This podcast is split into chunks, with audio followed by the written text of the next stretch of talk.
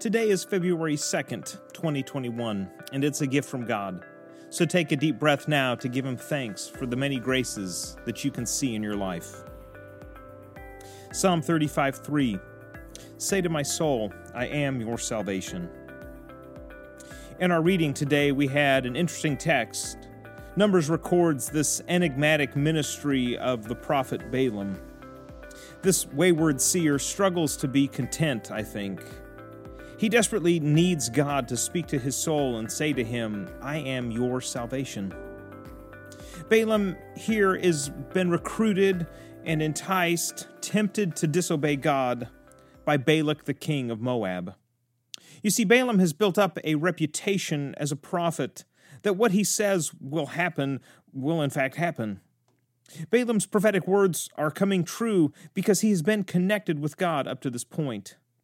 And King Balak has taken note of this, and he wants to get Balaam to come and curse his enemy. But what King Balak doesn't understand is that Balaam is simply a divine weatherman. Balaam doesn't decide what God will do, he only declares what God himself has already decided to do.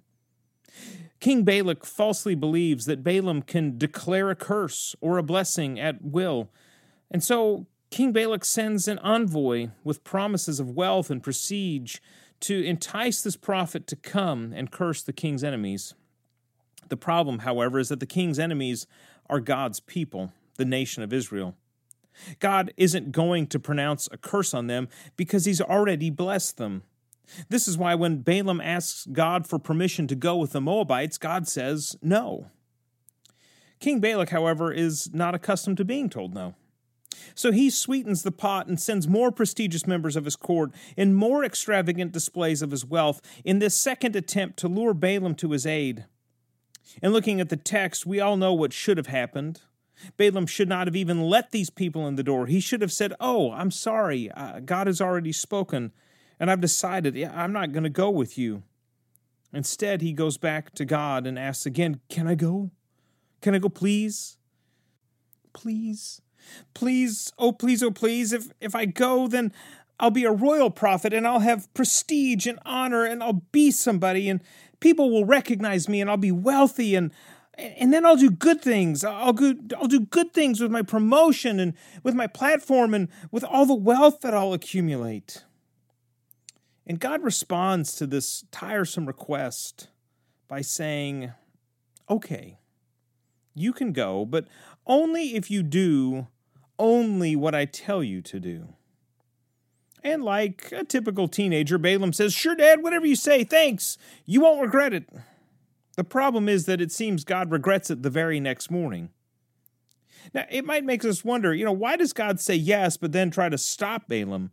Why is it that God is angry with Balaam for doing what God said he could do? The answer here lies in the text itself. Now, I'm no Hebrew scholar, so we'll have to rely on the work of Walt Kaiser, who writes about this passage in his book, The Hard Sayings of the Bible. Kaiser states The text stresses that the permission of Balaam was conditional. The King James phrases it, If the men come to call thee, rise up and go with them. Balaam, however, was all too anxious to go and did not wait for the men to call him. Rather, he saddled his donkey and sought them out. Numbers 22 21 makes it clear that Balaam initiated the action and did not wait for the test that God proposed to take effect. It says that Balaam got up in the morning, saddled his donkey, and went with the princes of Moab. You see, according to 2 Peter 2:15, he loved the wages of wickedness. We sometimes forget, I think, that God is our heavenly Father. And that like any good father, God sometimes knows we'll only learn a lesson the hard way which is unfortunately the case for Balaam. Balaam couldn't be content with God alone. He couldn't be content with the salvation of God. And I think we're often like this. We beg and plead for things from God until we convince ourselves that it's okay, or until God gives in knowing it's the only way we'll ever learn. But how much better would it be if we could be content with what God has given us? If we would be content with hearing Him say to our soul, I am your salvation.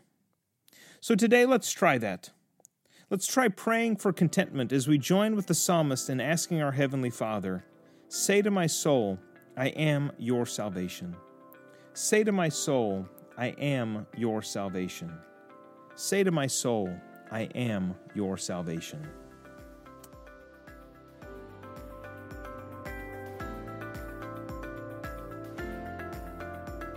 My name is Weston, and I want to thank you for listening to Everyday Grace.